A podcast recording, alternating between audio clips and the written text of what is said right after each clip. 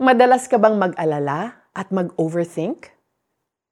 Kinakabahan ka ba whenever you feel like something is about to go wrong?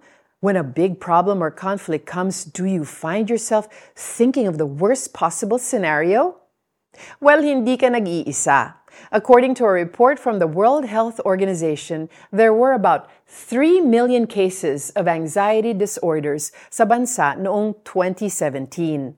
Hindi pa kasama roon ng unreported or undiagnosed cases. Actually, being worried is valid dahil sa mga problema at bad news na naririnig natin on a daily basis. But worrying and overthinking will lead us nowhere. In fact, too much of it would only cause serious problems. We could lose our health, our peace, and even our relationships. When worrying starts to happen, we can fight it with God's Word, found in Philippians 4, verses 6 and 8.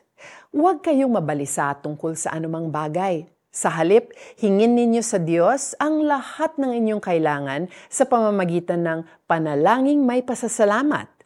Bilang pagtatapos, mga kapatid, dapat maging laman ng inyong isip ang mga bagay na karapat-dapat at kapuri-puri, mga bagay na totoo, marangal, matuwid, malinis, kaibig-ibig at kagalang-galang. Hindi lingid sa Diyos ang pinagdadaanan natin and He wants us to bring our concerns to Him. Instead of overthinking about our problems, let's pray and thank the Lord kasi alam nating siya ang bahala sa ikinakabahala natin. God knows what will happen at sinasabi niyang we don't need to worry dahil hindi niya tayo iiwan. Instead of filling our minds with negative thoughts, let's ask the Lord to fill it with godly thoughts instead. Magdasal po tayo. Lord, hindi ninyo gusto na nag-aalala ako sa maraming bagay.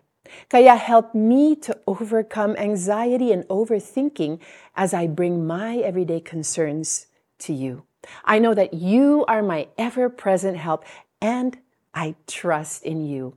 In Jesus' name, Amen. Are you going through something difficult at hindi ka makatulog sa pag-aalala? Call our CBN Asia prayer hotline at 8737-0700 or send us a message through social media.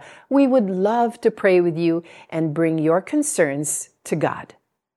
Huwag kayong mabalisa tungkol sa anumang bagay. Sa halip, hingin ninyo sa Diyos ang lahat ng inyong kailangan sa pamamagitan ng panalangin may pasasalamat. Bilang pagtatapos, mga kapatid, dapat maging laman ng inyong isip ang mga bagay na karapat-dapat at kapuri-puri. Mga bagay na totoo, marangal, matuwid, malinis, kaibig-ibig, at kagalang-galang. Mga taga Filipos 4 verses 6 and 8. I truly hope today's Tanglao devotional blessed you. I'm Joyce Burton Titular. Thank you for joining us.